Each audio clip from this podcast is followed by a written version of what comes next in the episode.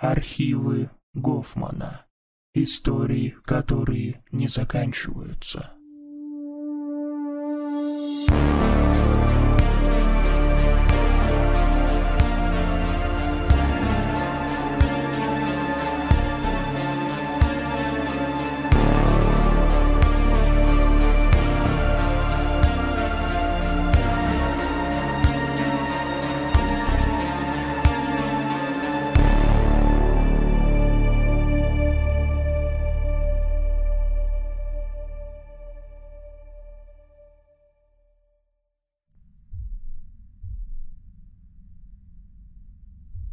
Сейчас я выложу кое-что, что сам лично предпочитаю считать фантастическим рассказом. Это звучит куда разумнее возможных альтернатив. И мне так в целом проще, потому что рассказ этот мне не по нутру. Кто автор, мне неизвестно. Небольшое вступление об обстоятельствах обнаружения этого текста. Я живу в Москве, и недавно случилось так, что мне потребовалось поехать на другой конец города, чтобы забрать свой заказ из интернет-магазина – а поскольку делать мне особо было нечего, на обратном пути к метро я заткнул лишние дырки в голове наушниками и принялся нарезать широкие загогулины по незнакомому району. Есть у меня такая привычка бесцельно гулять. По пути мне встретился приличный с виду бар. И когда я выбрался из него, уже порядочно стемнело, и я порядочно набрался. Толком не заметил, где нахожусь, но примерно сориентировался на местности – Выбрал направление вроде бы в сторону станции метро. Не прошел я пары километров, как понял, что совершенно напрасно забыл отлить в баре. Что в таких ситуациях делают парни. Суд на все подряд, конечно. Оглядевшись и никого не увидев, я подобрался к стене дома, мимо которого шел. В грязи газона лежала черная пластиковая флешка. Я запросто мог ее вообще не заметить. Как долго она там пробыла, не знаю. Из любопытства я сунул ее в карман для зажигалки, после чего забыл на пару недель и обнаружил вновь только позавчера, перед стиркой. На флешке, несмотря на перенесенные невзгоды, она читается, хотя часть фото побились. Я нашел текстовый файл с названием «Дневник TXT» и несколько фотографий. Найти тот самый дом теперь по очевидным и описанным выше причинам не представляется возможным. Но я все же попытаюсь на следующих выходных. Делюсь с вами содержанием текстового файла почти без изменений. Я лишь поправил парочку запятых и опечаток там, где это резало глаза. Дневник. На самом деле это не дневник. Я никогда не вел дневников, это было неосмотрительно. Это текст, отчет о событиях последних месяцев. Получится, скорее всего, скомканно и обрывочно. Я пишу это на последних своих нервах. Вы еще поймете почему. И времени у меня не так много. Если нашли это, прочтите и распространите. Я не надеюсь на какую-то помощь, но люди должны хотя бы знать. Я даже не очень надеюсь, что это вообще кто-то прочтет. Интернет у меня отключен, покинуть квартиру не могу, поэтому как только закончу, запишу тексты фотографии на три имеющиеся у меня флеш-карты и выкину их из окна. Почти как бутылки с записками. Последний отчаянный жест.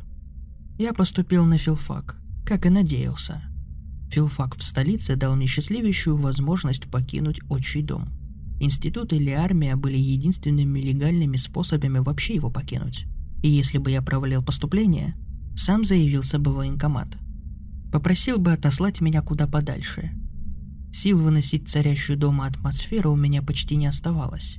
В армии мне пришлось бы очень тяжело. Но поверьте, я был готов рискнуть, лишь бы выйти из-под влияния отца – мой отец – долбанутый психопат и ублюдочный домашний тиран. Я бы ни за что бы не написал этой правды даже в анонимном послании, если бы у меня еще оставались надежды вернуться к нормальной жизни. Итак, я сделал это. Экзамены были профанацией, но я думал, что заработаю сердечный приступ прямо перед доской с фамилиями поступивших абитуриентов. Моя фамилия в списке нашлась. Родители сняли мне однокомнатную квартиру где-то на затворках вселенной. С одной стороны к дому плотно подступают гаражи и невнятная промзона, а с другой стороны дорога, пустырь и лес из таких же панелек с редкими вкраплениями магазинов и детсадов. Мне было наплевать. Я прекрасно чувствовал себя и в общаге, и в любом обгаженном бомжатнике, лишь бы быть представленным самому себе. Идею с общежитием отец отмел сразу. Никакого блядства и пьянок для его сына, только усердная учеба. Сразу были налажены контакты с кураторами и деканом. О любом моем косяке отец бы узнал мгновенно. Я не знаю хозяина этой однушки и никогда не видел его. Отец нашел его сам. Обо всем договорился и платит за нее по карте. Так же, как и переводит мне месячные довольствия. Он бывший военный. Я нахожусь прямо сейчас в этой квартире на восьмом этаже двенадцатиэтажного, длинного, как левиафан здания. Я впервые в жизни дышал таким воздухом. Это был замешанный на выхлопных газах запах свободы. Я волен был идти туда и делать то, что считаю нужным, а не только то, чего от меня ожидают. Шли недели, но эйфория никак не спадала. 17 лет я провел то в одном, то в другом неизменно крохотном помещении в компании забитой тени пустой женщины, бывшей моей матерью и отца. Впервые надежда на освобождение замерцала во мне. Все, что мне было нужно, это финансовая независимость. Я стоял вечером на балконе. Обдумывал свои планы найти подработку переводчиком, копирайтером и курил сигарету. Необычайно вкусную от того, что я мог курить ее не украдкой. В этот момент я и заметил нечто неладное. Как я уже говорил, дом этот длинный, и одна его сторона поворачивает буквой «П», образуя небольшой дворик. Так что я видел окна собственного дома практически напротив. В каждом освещенном окне неподвижно стояли люди и смотрели во двор. Я абсолютно ничего не понял. Машинально посмотрел на часы. 12.25.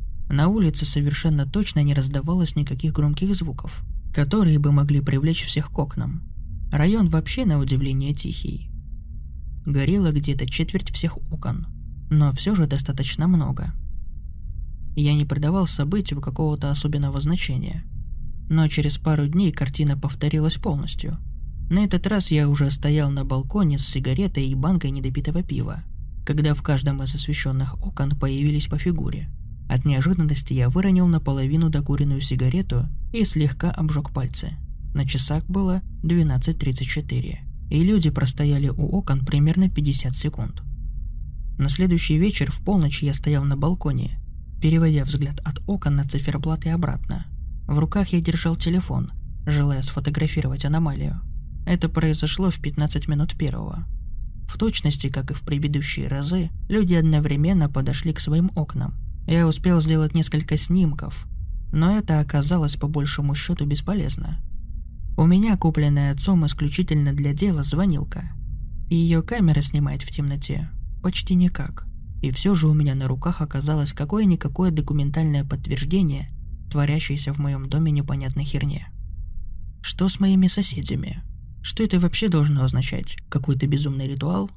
Переключая фотографии на ноутбуке, я вспомнил, что обыкновенный для картонных панелек гам, раздающийся за стенами, вроде бы затих на те секунды, когда в окнах появились фигуры, хотя с балкона судить было сложно. На следующую ночь я подтвердил свою теорию. В многоквартирных домах всегда, кроме глубокой ночи, шумят за стенами. Телевизор, ссора, топот сверху. Справа кто-то брякает осточертевшие мне одноразовые гаммы на пианино. Хотя уже поздновато для этого – в какой-то момент после полуночи, всегда в разное время в промежутке от 12.10 до часу ночи, все кроме телевизора и приглушенной российской попсы словно отрезает. В окнах появляются фигуры, стоят, исчезают. Фоновый шум жизни большого дома возобновляется, как ни в чем не бывало. Это означает, что мои соседи по этажу, а также мои соседи сверху, каждую ночь принимают участие в шизанутой пантомиме – Бросая все дела, подходит к окнам и смотрит во двор. Просто с моего балкона это не видно. Когда я это понял, мне стало не очень уютно в моей новой квартире. Вытаскивая мусор, я познакомился со своей соседкой. Это самая обычная тетка. С дочерью и мужем живут через стенку. Сами не так давно сюда переехали. Мы посмеялись над какой-то шуткой. Я кокетливо пообещал не устраивать концерты и дебоши, Обычный треп ни о чем. И что, вот она тоже каждую ночь подрывается смотреть в окно, стоя перед ним как истукан? У меня был план. Я стал выходить в полночь во внутренний двор здания. Я хотел понять, что привлекает там внимание всех этих странных людей. Но во дворе не было абсолютно ничего. Днем там играли на площадке дети. На лавочке, за сколоченным из досок столом, балагурили престарелые мужики. А в хоккейной коробке ребята постарше изредка гоняли мяч. Ночью же весь район вокруг дома вымирает. И в общем, как раз это не было особенно странным. Просто все сидели по домам, зажигались и гасли окна. Во многих были видны цветные зорницы от экранов телевизоров. Первый этаж дома полностью занят магазинами, аптеками и парикмахерскими. А на втором мне никак не удавалось как следует разглядеть стоящего там в момент X человека. Я выглядывал во двор несколько раз, до тех пор, пока однажды, патрулируя и вглядываясь в окна, в темном проеме на уровне второго этажа, лишенным всяких занавесок, не разглядел, наконец, вполне ясно стоящую женщину средних лет и маленькую девочку, чья голова едва торчала над краем рамы. Они стояли неподвижно, плотно к стеклу, неотрывно глядя прямо на меня, а губы их совершенно синхронно шевелились. Они произносили какие-то слова. Их больной взгляд в упор совершенно лишил меня самообладания, и я сбежал. Следующей же ночью я вышел к освещенной редкими фонарями дороге, на другую сторону дома. Закурил и стал выжидать. Дом встал надо мной как утес, растеряв всю уютную привычность, присущую панелькам. В воздухе этого места что-то изменилось. В этот раз люди подошли к окнам на эту, внешнюю сторону, чего раньше не случалось. Во всех до единого окнах, в темных тоже, а не только там, где горел свет – Теперь-то я понял. Стояли люди, сотни людей, и смотрели они не куда-то во двор, как я почему-то сначала решил. Все это время они смотрели прямо на меня. Стояли и смотрели, не отрывая глаз. И, наверное, синхронно что-то говорили. А спустя полминуты отступили вглубь квартир, оставив покачиваться множество штор и занавесок. Полная тишина – и самые страшные 30 секунд моей жизни. Мне стали сниться кошмары. На балкон я больше не выходил, задернув плотные шторы, и скрепил их найденными в ящике шкафа булавками. По подъезду утром и вечером буквально крался, не чувствуя себя в безопасности, пока не отъезжал на метро от пару станций от своей. Я больше ни на грош не доверял вполне обыденным звукам за стеной – Фортепиано, перфоратор, утренний кашель соседа по площадке, звук работы лифтов, отвратительная попса и топот детских ног. Мне казалось фальшивкой буквально все. Кто-то пытался меня обмануть. Я упускаю что-то ужасно важное. Будучи достаточно замкнутым человеком, я еще не обзавелся в Москве приятелями настолько близкими, чтобы рассказать им о происходящем и попросить о помощи. Что вообще я мог рассказать? Что мой дом целиком заселен сумасшедшими? Что против меня действует заговор соседей? Вывод, очевидно, был бы обратный. Псих тут только один, и это я. Но я не чувствовал и не чувствую себя психом, только лишь человеком, наткнувшимся по своему невезению на какой-то ужас, скрывающийся под маской повседневности. На свое удовольствие я не мог переехать даже в хостел – в деканате мне объяснили, что раз я написал отказ от общежития, то больше претендовать на него не могу. Все места распределены. Я собирался запостить рассказ об этом всем в интернет, но мне нужно было больше данных. И, конечно, я ни на минуту не забывал про своего отца. Не пропускал ни единой пары и занимался достаточно прилежно, стараясь вдобавок меньше времени проводить в квартире. Поэтому я следил за жильцами дома только в выходные – они все оказались не настоящими. Они не жили. Они симулировали жизнь. Это стало мне очевидно достаточно скоро. Для проверки я пытался понаблюдать за жителями своих домов, но это быстро наскучило. Люди вели себя нормально и ничего не замечали. Что нельзя сказать о существах, населяющих улей, замаскированных под дом. Улей, в котором я теперь жил – они выходили из дома и целеустремленно шли по своим важным делам. Садились в разнообразный общественный транспорт и просто наматывали круги, глядя в окно. Ездили по кольцевой, совершали бессмысленные пересадки и возвращались. Заходили в магазины и выходили, ничего не купив. Ехали в центр, шли куда-то, затем просто разворачивались и ехали тем же маршрутом домой. Изображали оживленные разговоры по выключенным мобильникам. Это я видел дважды. Насколько я мог судить, никто из них не работал. И к ним не приходили гости извне. Дети. Дети с веселыми криками бегали друг за другом по площадке и лепили куличики в песочнице. Лепили и ломали раз за разом – один и тот же куличик. С определенной периодичностью бегали по одной и той же траектории. Никто никого не салил. Не детская игра, имитация. Дом как замкнутая система, чьи жители осуществляют массу активностей, совершенно бессмысленных, но оставляющих впечатление обычной жизни у стороннего наблюдателя. Только я уже не был сторонним и смотрел очень внимательно – а я стал подозревать, что от этого зависит моя жизнь. Что мне просто необходимо понять, что за хрень тут происходит. В природе есть небольшие жучки, называемые ламихузами. Попадая в здоровый муравейник, они откладывают там свои яйца. Жучок выделяет некое вещество эйфортик, попав под воздействие которого муравьи теряют способность действовать и соображать. Они теряют интерес и к жуку, и ко всему вообще, прекращают работать и искать еду, бродят кругами без дела. Яйца ламихоз неотличимы от муравьиных, а когда из них появляются личинки, одурманенные муравьи продолжают кормить их, как своих. С виду пораженный муравейник выглядит совершенно как обычный, но стоит лишь внимательно приглядеться, как становится очевидно, насколько неправильно пошли здесь дела. Ламихуза. Вот о чем я думал, сидя на лавке, прежде чем войти в подъезд и закрыть за собой дверь в дом, где ноутбук не видит ни одной Wi-Fi сетки, кроме моей, где, оказывается, сдается много квартир по привлекательной цене, чуть ниже рыночной. В моих кошмарах я брожу по пустым подъездам и странному лабиринту квартир коридоров дома. Не происходит ничего, но это чувство, словно странный хор нашептывает мне какие-то слова, но я их не понимаю. И моя тревога постепенно превращается в панику и я ищу выход на улицу, но я не могу его найти. Сорвавшись, я позвонил все-таки отцу. Вердикт. Либо я прекращаю дурковать, учусь и живу здесь, либо он соберет из вуза документы и везет меня домой. Положил трубку. Я просто не могу вернуться обратно, но и здесь я оставаться не могу.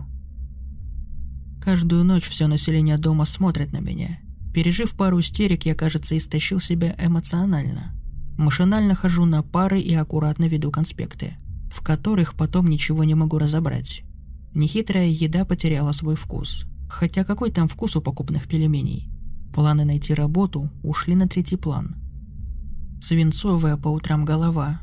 По вечерам бездельно лежу на кровати и прислушиваюсь к звукам за стенами. Кто-то смотрит телевизор, кто-то орет на ребенка. Все, ложусь. Так прошло несколько недель. Сегодня я поздно, за полночь, возвращался из библиотеки и, идя мимо соседней двери, просто взял и дернул за ручку. Трудно сказать зачем. Мое состояние апатии тому виной. Дверь открылась в квартиру планировкой, похожую на мою. Через прохожую я увидел освещенную, почти не обставленную комнату, а в центре на голом полу сидели спиной друг к другу мои соседи. Тетка, ее муж и девочка, младше меня, которую я пока не встречал, дочь. Никто не отреагировал на мое появление. Муж с абсолютно пустым лицом смотрел в стену перед собой. Мать и дочь, очевидно, спорили насчет того, можно ли дочери пойти куда-то с ночевкой. Живые, такие настоящие голоса. Отвернись, и сможешь с улыбкой представить себе милую домашнюю сценку. Их лица. Что тетки, что дочери также не выражали абсолютно ничего. Они даже не смотрели друг на друга. Они смотрели прямо перед собой. Спор прервался на полуслоге. А потом все трое посмотрели на меня. Я заканчиваю свой отчет, а за окном уже светает. Я захлопнул железную дверь, запер замок и собачку привалился к ней спиной. Отдышавшись, тихо сдвинул крышечку глазка. Конечно, все трое неподвижно и безмолвно стояли прямо за дверью. Я снова звонил отцу на последние деньги и кричал что-то непотребное. Назвал меня чертовым наркоманом и сказал, что так и знал. Он сбросил звонок. Он приедет, но на машине ехать в Москву из нашего города нужно около восьми часов. Интернет не работает первое число месяца как нельзя кстати. Несколько раз я прерывался и ходил смотреть в глазок. Сейчас за дверью стоит бесшумная толпа. Наверное, собрался весь подъезд. В моем доме очень тихо. Во всех окнах, что я вижу отсюда, замерли фигуры, и больше они от окон не отходят. Я очень ошибался, мне следовало валить отсюда сразу. Отец приедет, да. Я только боюсь, что дверь откроет его исполненный почтения совершенно нормальный сын. Извинится за свое поведение. Может, даже предложит познакомиться с соседями. Они такие милые люди.